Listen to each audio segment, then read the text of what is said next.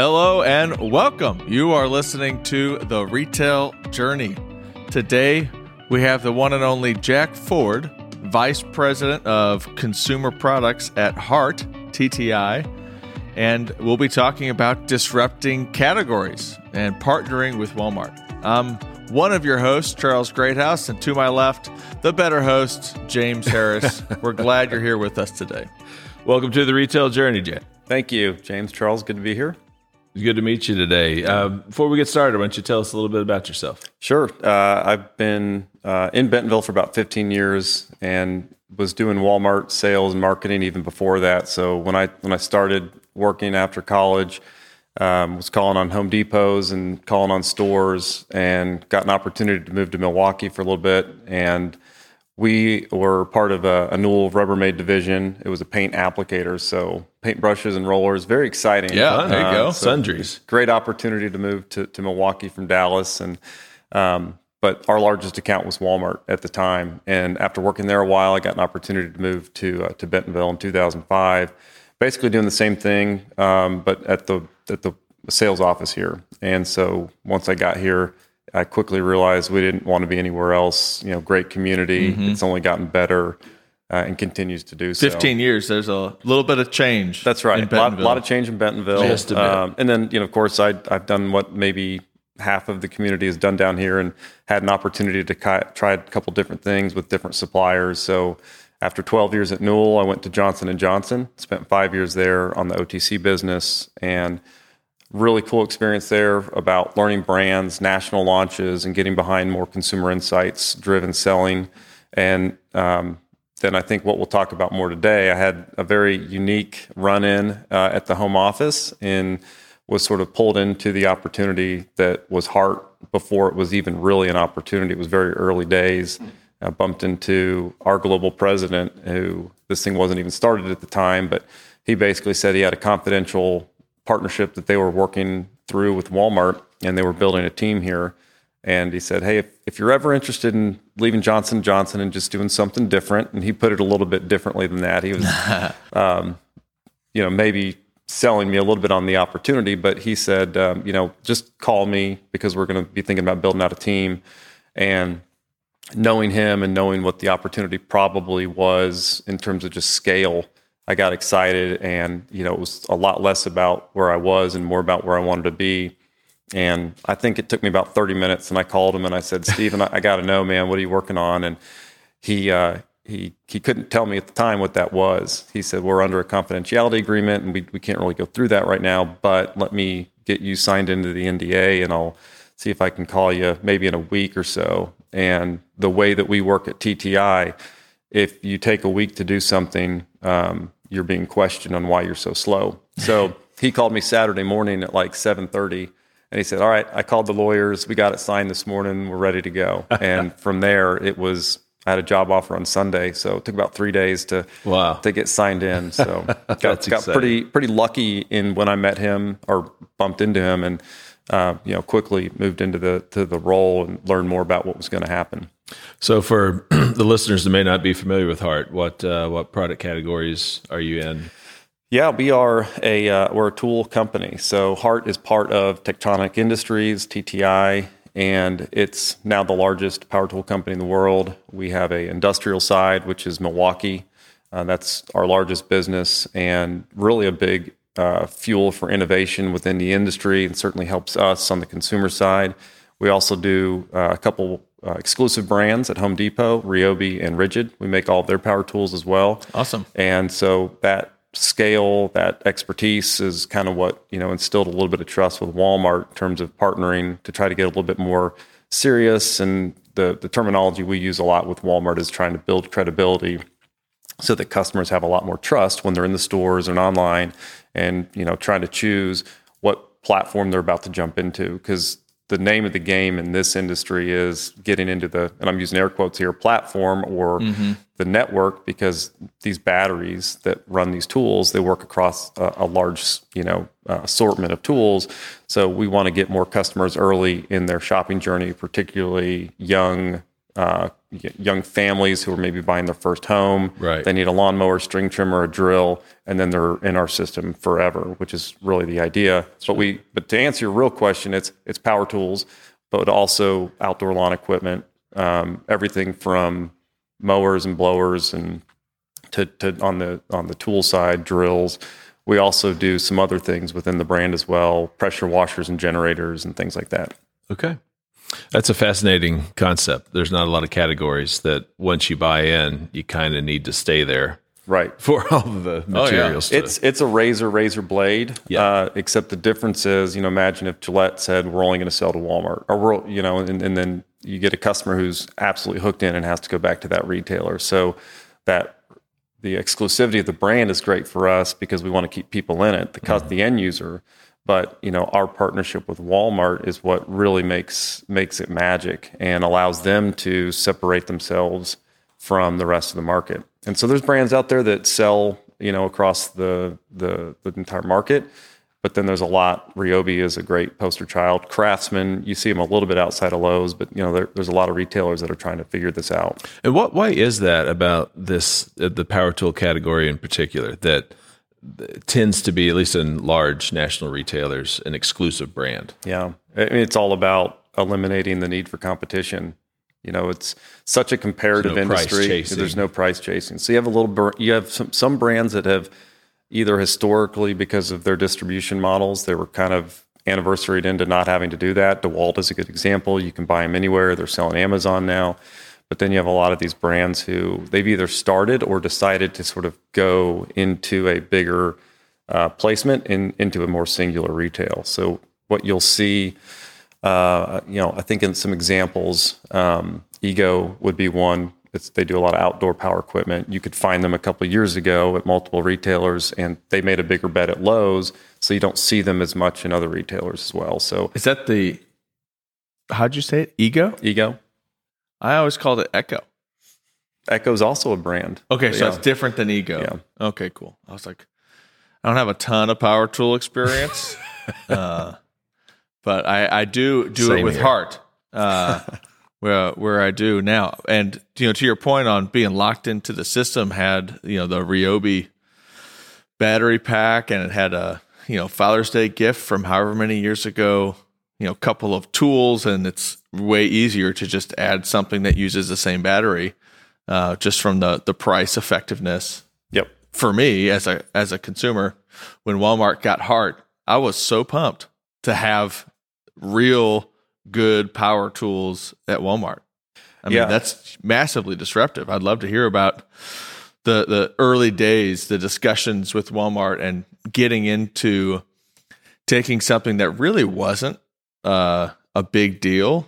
Customers weren't coming to, to Walmart for power tools. In fact, you, you're probably still bringing customers yep. in for power tools because now Walmart's seriously in the game. Yeah, absolutely. I mean, the the early you know sort of conversations around it really stem from the fact that um, I think Walmart was looking for something that allowed them to get away from the inconsistency of their battery changes in the past. So what happens is, whether it's a retailer changing because they're trying to get a better value for their customer and they change to a new brand, mm-hmm. if you had bought anything in the past in the previous brands, you're out of luck. You're like, okay, great, Walmart. Well, I just trusted you to buy these tools. Mm-hmm. Now I can't even come back and get replacement batteries. Now I can't even come back and get another tool that works on that same You're gonna battery. Buy an entirely different system. Or you go to where they're selling now. Yeah. So I bought, you know, X brand that works on this battery. Walmart doesn't carry it anymore. I'm just going to go buy the rest of my stuff on Amazon or another retailer. And that's really what's, you know, Walmart's trying to avoid.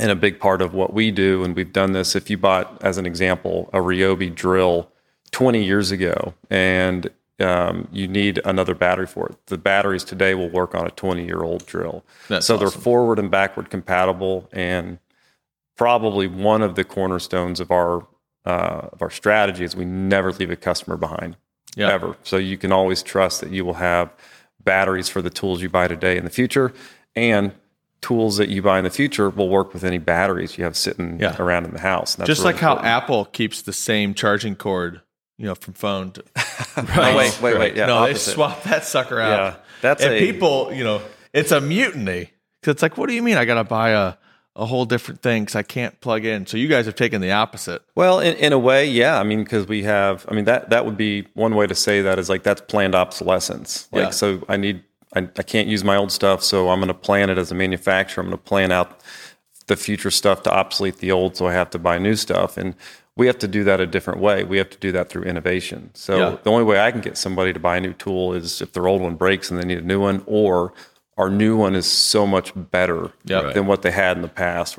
We have a new tool that solves a different need yeah. that's a little bit unique. And so that's where innovation is our way of, you know, sort of overcoming that. Yeah.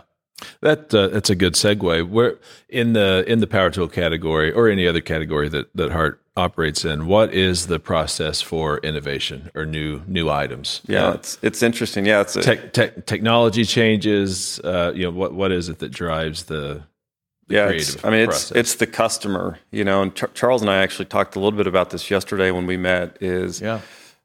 There's there's an amazing amount of data out there that can help you influence what types of products you should bring, how you market it, or how you merchandise it. And, you know, I'd say in general, we like to throw a lot of that out the window. The, the way you find out what innovation needs there are is you just go walk around a job site. Mm-hmm. You, you work with the trades. So on the Milwaukee side in particular, they spend a lot of their time, the product development teams and the engineering teams, they're spending a lot of time in the trades uh, or at the, you know, the vocation schools, and they're finding out like, what, what are you doing, or why are you using this tool that wasn't designed to do a certain project? Why are you using it to do this?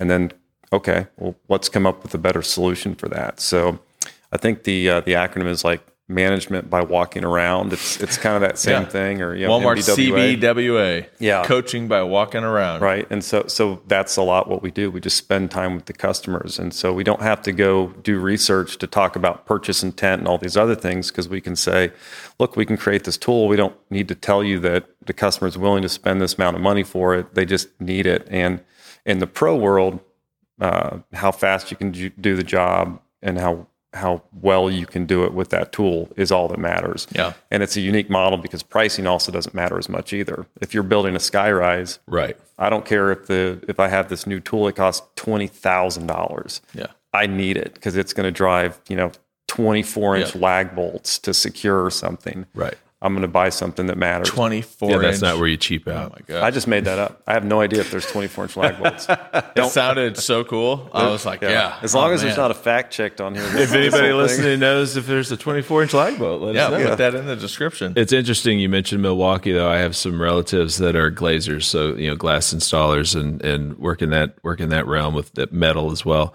and they're fiercely loyal to Milwaukee. Uh, and it's probably because their boss was loyal to it, and they just that's what they, they grew up on. But it brings up a question uh, for Hart: Is it uh, is, are the, is the brand mostly used in homes? Is it used on job sites? Yeah, it's it's mostly homes. Um, we kind of have this expression of the prosumer, so somebody who's a consumer but might do side jobs. It's okay. Certainly very capable for that. But we would say, you know, a, a serious DIYer is going to be very happy in, in our brand. And if you, if you start there, you know, anybody that doesn't use the tools frequently uh, is, is also obviously going to be very happy because the performance is going to be there. And then the really unique thing is like we have an opportunity with through innovation and all these other things, we've got the opportunity to, to connect to the customer in different ways mm-hmm. and in different areas. So if you think about uh, the vacuum category, what if you have a twenty volt stick vac, which we do. So you have a lot of different traffic for somebody who might not be buying a drill, mm. but you can get them into that platform different ways. We've got jackets that you can plug your battery into, and they have heating elements. So you have heated mm. jackets, so you can have a sporting goods or tailgating type thing. Right. So we're we're trying to connect to the customer a lot of ways, and the more ubiquitous we can be across categories where we where our brand and the battery platform makes sense, it, it ties it all back, and it all, again, back to Walmart. So I had a great experience with a stick vac. What else can I use this battery on? And I may not be a tool head and never mm-hmm. want a powered tool, but now I realize that. But you're going to need to hang a picture at some point. Yeah, or I, you know what? I, I like to not have to go to the gas station every time my tires drop five P S I so I can buy an inflator right. that I can pop this battery in and just keep it in my garage. And it's the same battery that works on, for us, about one hundred twenty tools. You had mentioned a minute ago data um, in the context of uh, yeah looking at data for for what uh, for product innovation in a category like power tools where it's not tracked in Nielsen I R I. Uh, what do you use for data to understand you know the retail market in general, not just Walmart or Lowe's or whomever? Yeah, there's uh, usually it's a it's a napkin math sort of approach a lot. you know, we, we back into things a lot of different ways, and, and I'd say it's like for the one we do use from a from a um, share perspective is Trackline, and it's directional, but it, it does help us understand: are we seeing more customers at Walmart? Are we seeing more customers in our platform with with Hart than maybe previous brands that they had? So it's it's good directionally. Um, in terms of the market size itself, we have a pretty good indication of what it is because we have a large business at Home Depot, or at least a good position, and and that helps us sort of triangulate some stuff. But as as Amazon goes and Lowe's, Menards, you know, let's get go mm-hmm. on. It's really really hard to get to, and then you get into a situation where, well, what is our market? What are we trying to define the market as? Is mm-hmm. it the consumer market where somebody doesn't use this in their trade? Okay, that's great, but the problem is I, we think about, uh, well, I don't say a percent, but a large part of our sales from Milwaukee come from people who just want to have the cool stuff, the best stuff. Mm-hmm. So if you have a big part of your industrial business, which we would then say is the pro, but if a big part of that is just people who have potentially a little want bit more income things. Or want really good things. Yeah. So now are they considered consumer or not? And, you know, it's interesting. We sort of sometimes want to just look past it. Like, how much does it matter? I mean, you do want to measure how your performance has been and ultimately determine if the things you're doing are, are successful. So Trackline's our best indicator on that. But in terms of understanding the market size, you know, I, I'd, I'd be interested to, to hear two perspectives on it, because I think it can matter for sure, because you want to know how big is big and what you can go chase. But if if our goal is to connect with the customers that are in Walmart today, can we double share? Sure. Like, how much does that totally. Ultimately represent in dollars? I don't know. Well, when you're disrupting, I mean, you're redefining what can be. So just seeing where it's been doesn't necessarily indicate. I remember buying vitamins. Uh, at the time, Nielsen didn't capture any of the you know specialty food. There was no e-com, uh, natural channel, and those were the areas. Was that sixty percent of the market? That's where all the yeah. growth was. And so when it showed, like, hey, you're you know up more than the rest of the market. It's like, well, I'm up more than the rest of the market that you're tracking, and that's a, a benevolent but ignorant pat on the back, saying you should feel comfortable. And actually, I shouldn't feel comfortable because Walmart was way behind from what it should be, and we went chasing after it. And uh, fortunately, uh, a couple of those theories were were true, and we were able to to unlock some significant growth. You know, Walmart in this category was way behind. Uh, and to your point, some of that's changing batteries, not quite dialed into how the the customer sees this over time. You know, T T I's kind of promise of like, we're not going to abandon past customers who've made the choice to invest um, seems very powerful over time. I love seeing the the focus on the really really deep uh, dynamic data you get by you know Walmart called it C B W A, coaching by walking around, actually visiting people. You get a lot of really uh, deep context and that triangulation. You take that, you take some rest of market, take some actual performance. Um, You know, with Walmart Luminate, you've got access to now more data than you know anyone really has had before to understand how people are operating and how they're moving, shifting over time. Um, how do you use those stories? What have you seen? You know, whether Newell, J and J, now at Hart, you know, taking data and using it effectively to help build confidence right. in the the depth of a customer theory and then how it might scale. Yeah, I think Luminate's probably a good starting point on that because it, it is new to us. And I think the the information in there is extremely relevant. Mm-hmm. And how we're going to use it is going to sort of evolve. We're we're only a couple months into it, but it's been really interesting to understand, as an example, penetration. So we know Walmart's traffic or their customer base has grown, and what percent of those customers are certain categories or departments attracting and earning their business. Is that as a percent growing or shrinking? And those are things to us that indicate a little bit of the awareness, either issues or yeah. opportunities or successes that we've had. So that's where we've started to lean in on is you've got the general population coming into Walmart, and the general population buys our stuff. So if we can just figure out how to tell more of them that you sell really great tools, mm. then we think we've got an opportunity yeah. to attract them early. Uh, we had this conversation this week with Walmart, and I thought it was a really good point that uh, that one of our senior merchants uh, brought up, but he just said, you know, we're really focused on the young family because if we can get them early, then their their journey is is going to be with us for a long time. And I mean, that that all feels really obvious. Right. Yeah, it's hard to go backwards once you've got that yeah. uh, Ryobi battery pack. That's right. But the fact that we can see that now and measure it, now yeah. we can understand, okay, well, how do we determine to how how we how can we do better? You know, what what are those things that we have to go do together? And quite frankly, that's where we have a, I'd say, a pretty unique partnership with Walmart, where we're trying to hold each other accountable to attracting those customers. Mm-hmm. And in, you know, a traditional sense, Walmart's a house of brands, and because we have everything, just you just come on over and we'll have what you need. Mm-hmm. I don't need to promote a particular brand. You don't very often see at a national level Walmart supporting any particular brand, right? They're staying on, on message with their E D L C, mm-hmm. save money, live better, and that's great.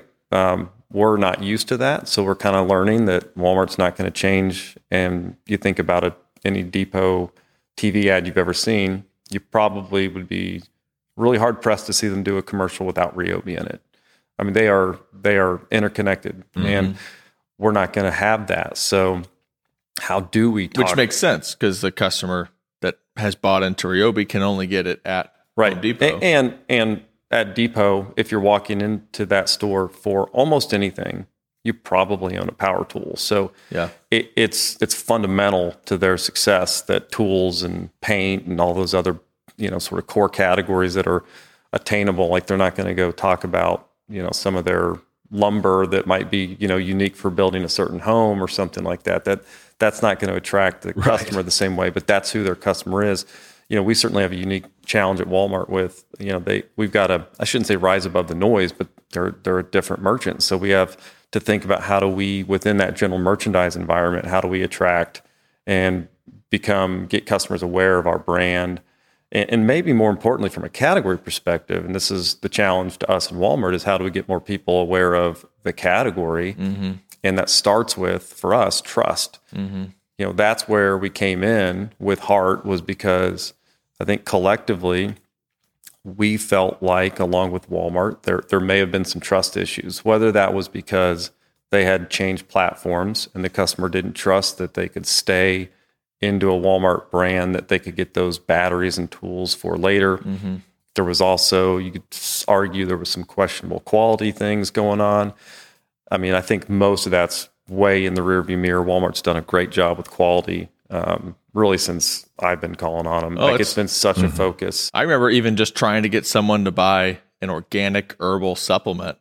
If we're selling scissors that break, you know, the third day you're using them, you're not going to trust something that you have such an imp- intimate relationship with. You're putting it in your body.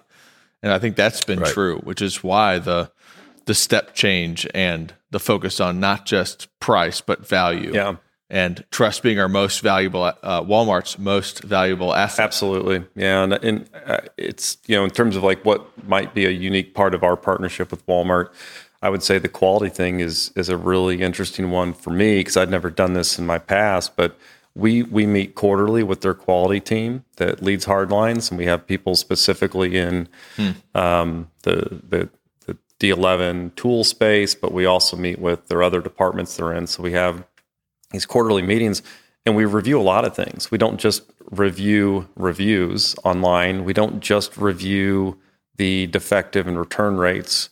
We look at um, latest reviews. So if you think about a product that launches, what mm-hmm. are the first one hundred reviews they get? Well, they're bought and paid for. Right. So you got to look at the last. And so so there's that. There's like, okay, you always have bought and paid for reviews that are early. So now, now an item's been in market for eighteen months. You got to look at the last six months or last year to get those organic reviews. Okay, let's talk about an item that's been in the market for three years.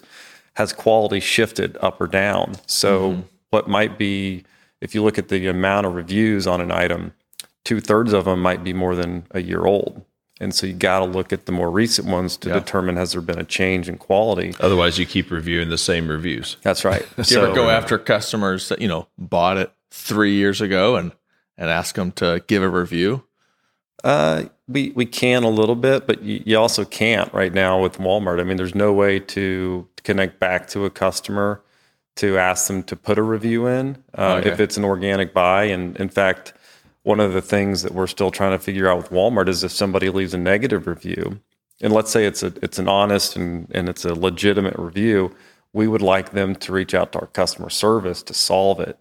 And we also find sometimes negative reviews are not applicable to the product quality. Like, hey, this thing didn't ship. It was supposed to be here in two days and I didn't get it. Right. And we got one star for that. So how can we remove that? I don't know. That's um, that's yeah. not really my concern as much as let's talk to the customer, and we can't do that. You know, yeah. you can close the loop on Amazon and get back in touch with those customers. Would like to be able to do more of that with Walmart, and I would think we'd get there eventually. But yeah, close that loop is is powerful. Yeah, and with W M C, there there are certainly opportunities to close the loop and target the right audience. Yeah. So I think there's more opportunities to talk to them about the new stuff, but yeah. you're not engaging them to share their experiences. If if they happen to be a customer perception panelist, you could. You could actually, you know, survey those that, you know, bought something a couple of years ago. But I, to, that's actually an interesting question. I do wonder on that yeah. customer perception if you could target people who have left reviews. You absolutely can. Yeah. Oh, all right. I yeah. just learned but something. Talk to your uh, Walmart. I should have brought a pen. I'll have to um, listen to my own podcast to remember this. So yeah, speaking no. of reviews, and you'd mentioned earlier, how do we tell more of this general population that's in Walmart that Walmart sells great tools? Uh, kind of leads into omnichannel. What uh, what... What impact has Omni had to your business, you know, going from purely a brick and mortar to now an e-com and brick and mortar environment? And is that a vehicle for making that, making that message to the shoppers? Yeah. Um, you know, I think I'd, I I don't want to say it's the message, but it's, it's our, it's a very, very core fundamental to how we're going to be able to talk to our customer. I mean, in-store merchandising mm-hmm. is, you know, depending on who you talk to, it's, it's pretty minimal effect. And, mm-hmm. um, So in terms of like how it shifted, I'll start with that one. When we first started, we had three people dedicated to Walmart dot com. And that was setting up items and helping with getting products seated in the reviews. But it was also what goes into the F Cs, what goes uh, on the D S V, and all these other things. The I shouldn't say the problem, but the the evolution of the merchant was that got rolled in. Mm-hmm. So now we have merchants that are doing both, and, you know, my team calling on them, like, are we doing any good? That that conversation flows between brick and mortar and .com, and every time it goes to .com, we're like, well, well hold on, that's not me. I, I got to have you talk to somebody else. Right. So what we ultimately decided to do was to merge that as well. Like, we've got to, our responsibilities have to mirror the mm-hmm. merchants.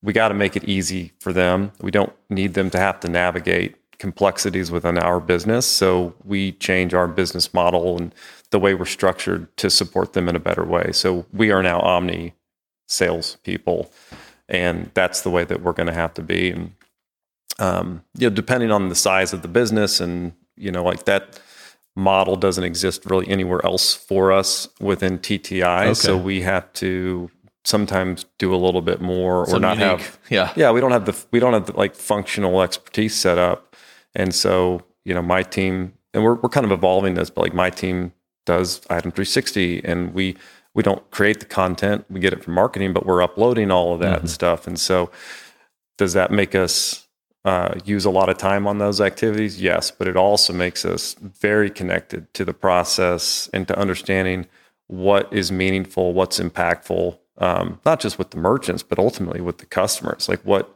what content makes sense? You know, what yeah. does? Oh, this video did great. We're seeing really good results from that. So it's it's definitely gotten us more informed and makes our relationship with the buyers, I don't know if it's stronger, but certainly, you know, more more relevant and faster.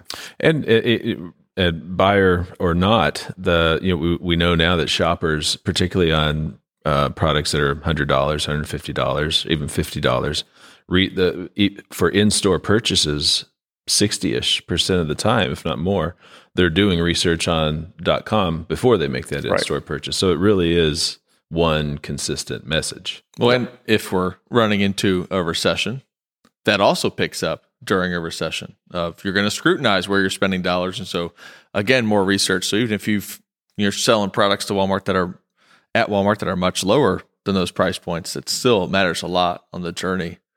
They yep. can find it, uh, transact. Well, and, and yeah, it. I think that's that's the interesting part where we've been able to work, I think, well with our marketing team and challenge Walmart's marketing team to think differently is where where does the customer start that search process? And I think arguably Google is a top place to start. So if somebody searches drill, what's going to come up? If someone searches Hart drill, what's going to come up? And, and that's where we have to win. We we may not win the drill search every time because other retailers or other brands might be spending a lot of money to make mm-hmm. sure they win that spot. But if somebody searches a Hart drill, the last thing we want to for anything to come up is for a customer to go anywhere but Walmart, because mm-hmm. you can only get it at Walmart. So we got to make sure that um, we're able to do that. And then ultimately, we all have limited resources, Walmart included. So, you know, who's responsible for that? I mean, mm-hmm. Walmart would love us to pay for that. We'd love Walmart to pay for that. But that's part of the partnership challenge and opportunity that yeah. we have with them, which is, hey, let's think about how you use your exclusive brand. How are you investing into it? And let us not overlap and be redundant. Right. Because honestly, if you're both bidding on the same things, all you're doing is driving up the cost, right, for, yeah. for ourselves. Yeah. So we're we're trying to do things very purposefully. And uh, if, if it doesn't start with good communication and alignment on who's going to own what in terms of those activations and, and where you're supporting the brand, um, then you're going to be running in the wrong direction a lot of times. So that's where, again, I think we have a really unique opportunity to get better, but also very proud of what we have today, which is, you know, a lot of relationships in a lot of different functional areas within Walmart that a lot of suppliers don't do, whether because they just don't think to do it, or maybe they don't have the access. So we're very lucky that we get to talk to Walmart inside of different functions that most companies typically would not. I, I love so the quality, quality discussion, yeah. right? And being able to get ahead of, all right, where are we building? Where are we waning on customer trust? Um, you know, massive category disruption, and you were there from the beginning. So, I mean, talk to talk to us, talk to our listeners about, all right, what's it look like to start off on a journey to disrupt a category in a significant way? Yeah, you guys went from zero to, I think you said one hundred twenty items on that twenty volt or... Yeah, um, so so we we had zero items at Walmart in twenty nineteen, and we launched over a period of like really only like three or four weeks. Um, at the beginning of twenty twenty, we launched three hundred fifty items.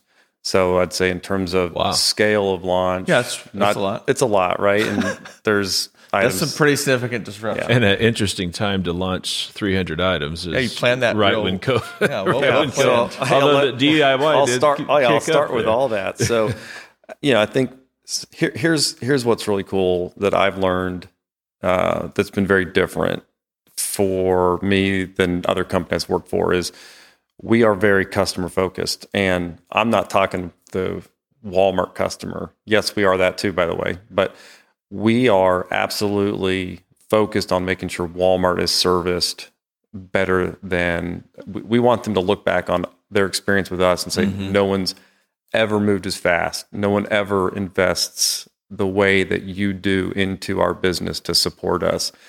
And so that focus on winning with Walmart, because you got to win with them if you're going to win with their customers. Mm-hmm. We are relentless. Mm-hmm. It, it is inexcusable to let anything linger with Walmart, to not air it out, to not move fast and move forward. And that's very different than other places I've been. You know, in the past, you're protecting your brand and you're trying mm-hmm. to be very careful about what the market implications would be if Walmart decided to do something different. And we have the good fortune of we don't care. Like, Hart's nowhere else. What right. are you going to do? Like, we're not we're not upsetting anybody because we've got to win at Walmart. So yeah. if you think back to when we got uh, the go forward from Walmart and we started to understand the scale of the items that would be included in that launch, what it took on our side was a lot of work, obviously, and, and coordination. But as an example, um, we had to work twenty-four hours a day, and I'm I mean that very literally, to oh, yeah. deliver. So we delivered all of these items in less than a year. And these are brand new items with motors, U L certifications. Um, it's complex. Everybody's businesses are complex. This right. one as well. And so what we would do, like as an as an example, we would have a team, uh, our engineering team, working ten to twelve hours on the development, and they would have a one-hour handoff to an engineering team in China, and it would the engineering process was working twenty-four hours a day oh, man, for a period wow. of time, and so we resourced that because we were absolutely committed to doing this on time with quality, and I'd just never seen anything like it. The amount of investment, not just money, time, the focus, you know, that relentless uh, desire to sort of do it perfect. It it was really uh, eye-opening for me, because you just don't get that with other companies because they're in the market. They want to sell to everybody typically. And so it started to make me understand this is what it takes to develop a relationship with a retailer, with that type of customer, is such a focus to win with them and to support them, as yeah. opposed to, no, you guys need my brand because I'm doing this national launch, and if you don't have this right. item on an end cap, it's when totally I do different. This commercial, I mean, you, your customers are going to call your C E O and tell them how frustrated they are. Never, right? Like, that's not real, although that was the message you would always push, and you took it personally if they didn't want to support your new insight that was data delivered. You know, it was now more about, hey, we, what do you need? Let's go. And, you know, we we have to say no to a lot of things. And there's still things today Walmart wants us to do that might not make sense. There's things we want to do with Walmart that they're going to have to say no to. But ultimately, um, you know, w- once we're aligned, we move really, really fast, and we're fully focused on making sure that we're successful. I know we're talking about category growth, but the, something just stood out to me that kind of off topic, but to, for the engineers to, to work during the day here in the U S and then hand it off in the evening to China, and then it, it's back and forth. That's a collaborative process. Mm-hmm. So th- there's no silos in that. Uh, there's, there's, there's sharing, there's, there's non-possessiveness. Yep. Uh, is that a kind of a core part of, of the company? Yes. Of T T I? Yes. Yeah. Um, unapologetically, we are, we, we try to reduce all bureaucracy. Um, we empower people to, to move really fast. That does create and force a lot of communication, but I would, I would say I've never been in a place where I had, didn't have to worry about getting approval for things the way I have. Like, we have a lot of autonomy to make decisions quickly. And, um, ultimately, though, that does take a lot of collaboration, because if I'm going to make a quick decision, I have to let a lot of people know what that mm-hmm. decision was, so mm-hmm. that they can be involved and do what part of their process is in that decision. But yeah, um, yeah so collaborative, yes, very much so. But at the same time, we're we're we're tr- try to reduce all those redundancies and kind of overlap of meetings to kind of gain consensus and things like that. We're we're really wanting to move fast. So. Yes, collaborative, but at the same time, um, we have a lot of autonomy to move. It's awesome.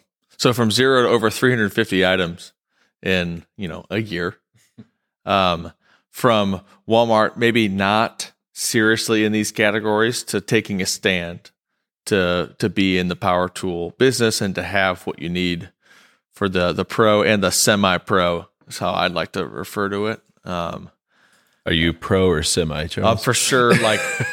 less than semi, the semi amateur, the under under that, but have that sort of uh, deep loyalty. When I saw this program coming out, I was like, I'm buying Hart products. I got to figure out, what do I need? Let's go to the store and buy it. Um, and at the time, you know, still at Walmart, and I felt like, yeah, guys, you guys have to try this stuff out. And I've been blown away. Like, it's been really good quality. Although I, I yeah, I don't use them enough to say I'm a great uh, tester. Well, I, you know, I think one one of the things, though, speaking of buying into the program early and stuff, I think we were starting to talk a little bit about it, was was the whole pandemic timing on our launch, yeah. right? So yeah. to, to go into that a little bit, we had, um, I guess it was week fifty-three, tools launched, and depending on the region, uh, our outdoor business kind of launched um, on either side of that. And it was, what, week eight, somewhere in that time period, the world stopped. Right. And, you know, we're March. sitting here thinking, okay, we've got the store set. We're feeling pretty good. We got to watch sales. We're going to market the crap out of this thing. And then the world just stopped. And then obviously you fast forward not only into twenty twenty, into twenty twenty-one, mm-hmm. we couldn't make enough stuff. And we were in, again, going back to like, how do we service the customer? Um, if if you think about the customer being Walmart, or even the customer in, in the store or online, one of the things for us in the magic, which we've already talked about, is you've got to get them into the system. So if they come to the store, they go online and the product is not available and they go somewhere else, we've lost that customer lost potentially them. forever. So our, our sort of focus on service is nothing like I've ever seen before. But in the time of twenty twenty, and particularly twenty twenty-one, the amount of air freight and things we would yeah. do to ensure that we were meeting Walmart's demands was incredible. It was a little more affordable because you had great sales, and so all that kind of helps. But um, that was another example of, I've never seen a company move so fast. And if we saw, we would do these, we call them ladder plans, where you're kind of looking outward on your, your forecast and your P O S and what's Walmart going to order. The minute we would see something, the question would come up, can we air freight this? And the approval process on that in some companies might take mm, weeks, maybe longer. It would take minutes. Go, we're wow. done. And it was just a yes. And most of it was just because we weren't going to say no to anything. We were building a brand, and we were, you know, we saw this. Mm-hmm. I don't want to call the pandemic a windfall, but in terms of consumption, we had to capitalize on that. Well, it, it was a, you know, it's a known thing that uh, vacations got canceled and D I Y took off. Absolutely. Uh, so a lot of consumers came into the, the the tool market for the first time, or in a maybe in a meaningful way, and you had the opportunity to capture them for the rest of their life or lose them for the rest of their life. Yeah, and, and as we look at market share since we've launched, you know, we've seen some good um, good momentum, and that I think is largely in part to the fact that we recognized really, really early on that we had to to support that. And one of the things we haven't talked about today, but we have we had a we have a field team, so we have it's it's really our leadership development program. So if you want to start with T T I, you typically start in the field, calling on stores, and it connects you to what the customers care about. It mm-hmm. connects you to how the retailers, uh, the last hundred feet, like what's that all about? You know, how does a product move from the back room to the shelf, and what is the associate's experience with on hands? And like our, the people that come in to our organization that were part of that leadership development program are great. And yeah. I've got people on my team that are from our Home Depot side, and I've got people on my team from the Walmart that were actually part of the Hart launch. Mm. And um, it the the insights they give me as their manager is incredible. Like I can't tell you how many times even myself or even a Walmart buyer might say, "Hey, what what would when you were talking to customers uh, when you guys were in stores, what do customers think about X, Y, and Z?" It's it's so meaningful. I mean, there, there's no there's no greater truth than the customer's right. you know opinion, because that's, they don't sugarcoat it. They don't sugarcoat it. No, no, they do not. And so our our ability to get leadership through that has been, you know, really fundamental. But in terms of like the pandemic time, our ability to intercept customers in the aisle and teach them about this brand new program that was going to be there forever. Right. That was great. We could also educate the Walmart associates, because the Walmart associates have seen the same thing mm-hmm. that the customers have. And by the way, almost every associate is a Walmart customer. Right. And so those are people we had to win with. We had to not win with them just in P O S. We love it when associates buy our products, but we had to make sure that they evangelized for us, because as great as our field team is, they're not in stores every day. They're not able to talk to every customer in the aisle and ensure that they really recognize that there's a difference between potentially the two brands that are mm-hmm. on the shelf, which one's going to give them the best long-term ability to have a great experience on their current project, but build out from there with other tools. If an associate yeah. knows that, they're not going to have them go anywhere but Hart. So we're building advocates in the store with our team as well. Yeah. Uh, the themes I'm hearing, it's customer trust, focus on that customer, lots of customer obsession, uh, both on the, the retailer as a partner, but also as you're thinking about the actual experience for the customer in the store, online. You know, as you look back at, you know, possibly one of the most disruptive uh, large scale launches uh, within Walmart, and you look at the future, um, think of people you've been able to work with in the past on the supplier side and merchant side. Like, what are the what are some of the takeaways you have that you know you're going to do differently in the future based off of that experience? Yeah, I think um, you know, for, for us, one of the one of the tough learnings has been what what does Walmart's run rate look like, and mm-hmm. what items are going to resonate with the customer. So th- those are always the things you're evolving. We've made a lot of bets that have not paid off, but we've made a lot of bets that really have. And so I think honing in on what's the type of value that they're looking for? Do they compare these tools to the market, or are they comparing it to things next to them on the shelf? I think we're learning it's more the latter. So yeah, you, you got to win online, but it's not like you're comparing Hart to Hart. I mean, Hart's only at Walmart. So you're comparing Hart to maybe Craftsman. Okay, that's possible. But what we find more is they're comparing Hart to Walmart's brand that might be there, or another tool or something like that. So mm-hmm. We, we've got to make sure that we're not just always running the same play that you might see a home center run, because we've got a very unique set of circumstances. And, you know, the example I always share, uh, whether it's with Walmart or my own team, is at Walmart, HyperTough is their brand. And that's a, it's not just opening price point. I mean, of course it is, but they're, they're focused on making that a, a good quality proposition for their customers. So we have to compete with that.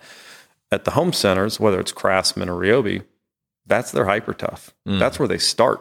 So you think about A U R and all these other things. So, but but it's really about the customer. So that's if a customer walks into a home center, if they're going to buy O P P, which we know from a unit perspective in any category, that's mm-hmm. usually where the volume is. Yeah. Uh, maybe not the dollars, but certainly the unit volume. If you're going to go to a, a, a Lowe's, I like to use them because I don't want to talk about my own company and get in trouble there, but your starting point is Craftsman, and those retails are the highest retails at Walmart. So we just have to win differently. Mm-hmm. You know, we have to tell the customer about the quality differences, the performance differences, the amount of tools that you can get into. So we've got to attract customers a much different way. And I think some people are surprised that Walmart is different. Um, I know, but it's, you know, you've, you've had some experience and are able to make sure no, you, you treat, you have to understand the context in which you're selling, and Walmart's a different beast than Sam's, uh, certainly different right. than home centers. And yeah. And I think for us too, um, we, we would, you know, lean heavily on our home center experience. And so when, when they were setting up the team here, I think one of the best things we did was had the foresight to recognize you have to have a local team mm-hmm. because Walmart is so different. Yeah. Not just their customer, but how how do you talk to them? How do you interact? How do you, um, you know, collaborate with merchants or the quality team or the marketing team? Completely different. So, you That's know, awesome. It's really important to have people here that understand what's important to Walmart, and that's the only way you can win. So yeah. I think those that's the thing we probably did right, is we developed a really great team here early on. Love it. Um, you know, I don't want to get too much into our leadership, but I think they have some really great connections, not just within Walmart, but within the community, that have allowed us to tap into really good talent. So we feel, you know, really really fortunate to have the team we have, but a lot of that comes with an element of experience mm-hmm. because you have to sort of know how to navigate that. And then we infuse it with our leadership development program. So those are two things that have been really helpful for us, because we have a really great foundational knowledge of Walmart stores, the customer use, the things they're looking for when they're doing projects. And we can yep. bring that into a professional selling environment. And, and then you have people like me who, um, you know, can teach people how to do VLOOKUPs. yeah, get it. Got to yeah. have some Excel wizardry on your way. Right. Uh, what's your favorite power tool? Great question. I, I have probably a couple different ones, and they, they tend not to be the core ones. I, I love our core tools. They're really great. Um, I'd, I'd throw two out there that are kind of, for me, fun. We have a um, a portable power sprayer, vehicle sprayer. Charles has also bought one. And the beauty is awesome. you can you can hook it up to your hose, or you can dip it into a lake, and it will siphon out. Oh, and wow. So if you're, for us, we like to mountain bike. So if you go on a mountain bike adventure and your bike's dirty at the end of it, you can throw it into the creek and just wash your bike right there. And I think the versatility of that is amazing. Um, that's kind of a fun one. And there's also another automotive one. We have inflators. And so you just think about cold weather and the, the you know, your tire pressures go down and you get the warning indicator. So just being able to pump your tires up in five seconds at home without having to go to a gas station. Without standing out in the rain incredible. Or the snow. Yeah. Yeah. Um, For me, it's the the blower, an electric blower, because, you know, we use that to clean out the garage, blow off the deck. And with a gas, like, I'm going to have to shower immediately because it yeah. you smell, you just smell so much like gas. Now I just smell, you know, kind of stinky, but not like gas, thanks to the right. Do It With Hart. Yeah, that's that's a topic blower. We didn't get into. Might, maybe for the next time, next unless time. You want to talk more about gas. But yeah, I mean, a big part of um, you know, our platform is is the zero emissions part, which is pretty fun. And and I think I'll you know I'll, I'll say here's another one of my favorite items. Although it's a third. It's, okay. Uh, yeah, okay. I mean, we've got a riding lawnmower. Do you it's really? eighty volt. It's our we have a couple battery platforms primarily. forty volt is one that does more of the mowers and, and mm-hmm. some of the bigger blowers if you need a little more power.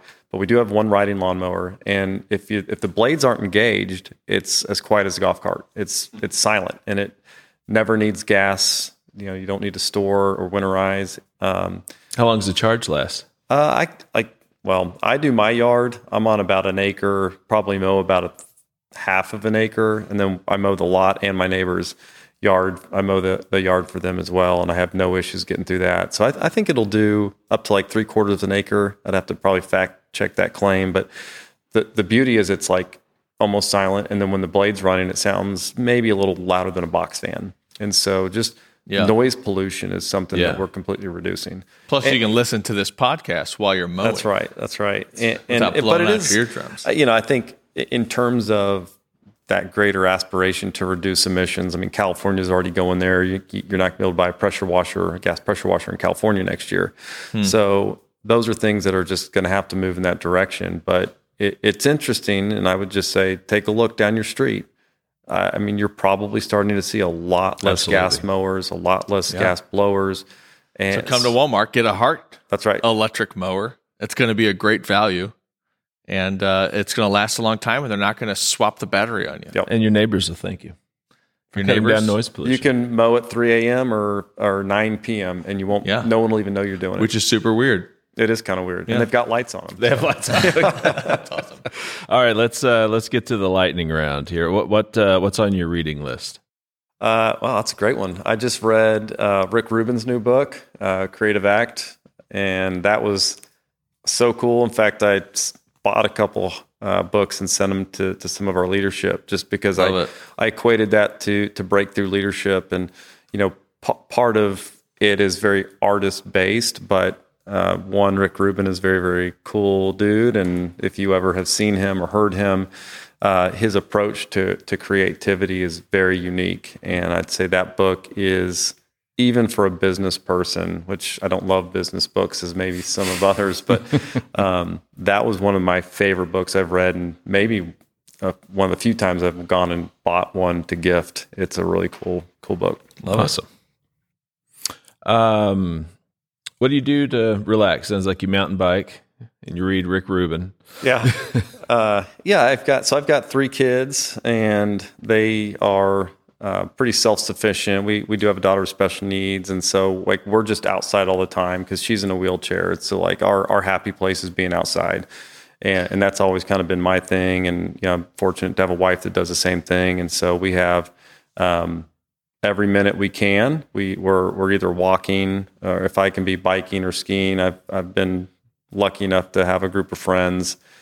Uh, we've got a text chain with about thirty people on it. Charles is on it as well. Yep, old men struggling. It, yeah, it used to be old men shredding, and then I decided to break a collarbone. We've downgraded yeah. to struggle. So is that that's uh, snow skiing or water? Snow skiing, snow yeah. Skiing, okay. So, so just yeah, anything outdoors, it's just absolutely calls me, and it's a great brain drain to just get rid of daily stress, uh, but really connect with something that's you know pretty special. And yeah. living where we do, I mean, my, my goodness, like yeah. you just couldn't have more access to it. When yeah. is the uh, Hart e-bike coming out? Yeah. Can't talk about that. Okay. Yeah, we, we will not be making one. No, no e-bike. Okay. Okay. Well, Jack, thank you so much for, for coming out today. It's been great to get to know you a little bit and to hear yeah. what Hart has done and is doing to the power tool category at Walmart. Yeah, appreciate that. A lot Absolutely. Of fun. And as always, thank you all for joining us on The Retail Journey. You are invited to subscribe so you don't miss a single episode. Also, we'd love for you to reach out to us either through our website or on LinkedIn. Give us your thoughts, suggestions, comment on uh, the things you, you've heard here today. And you can find all of our episodes on our website at high impact analytics dot com. Thank you.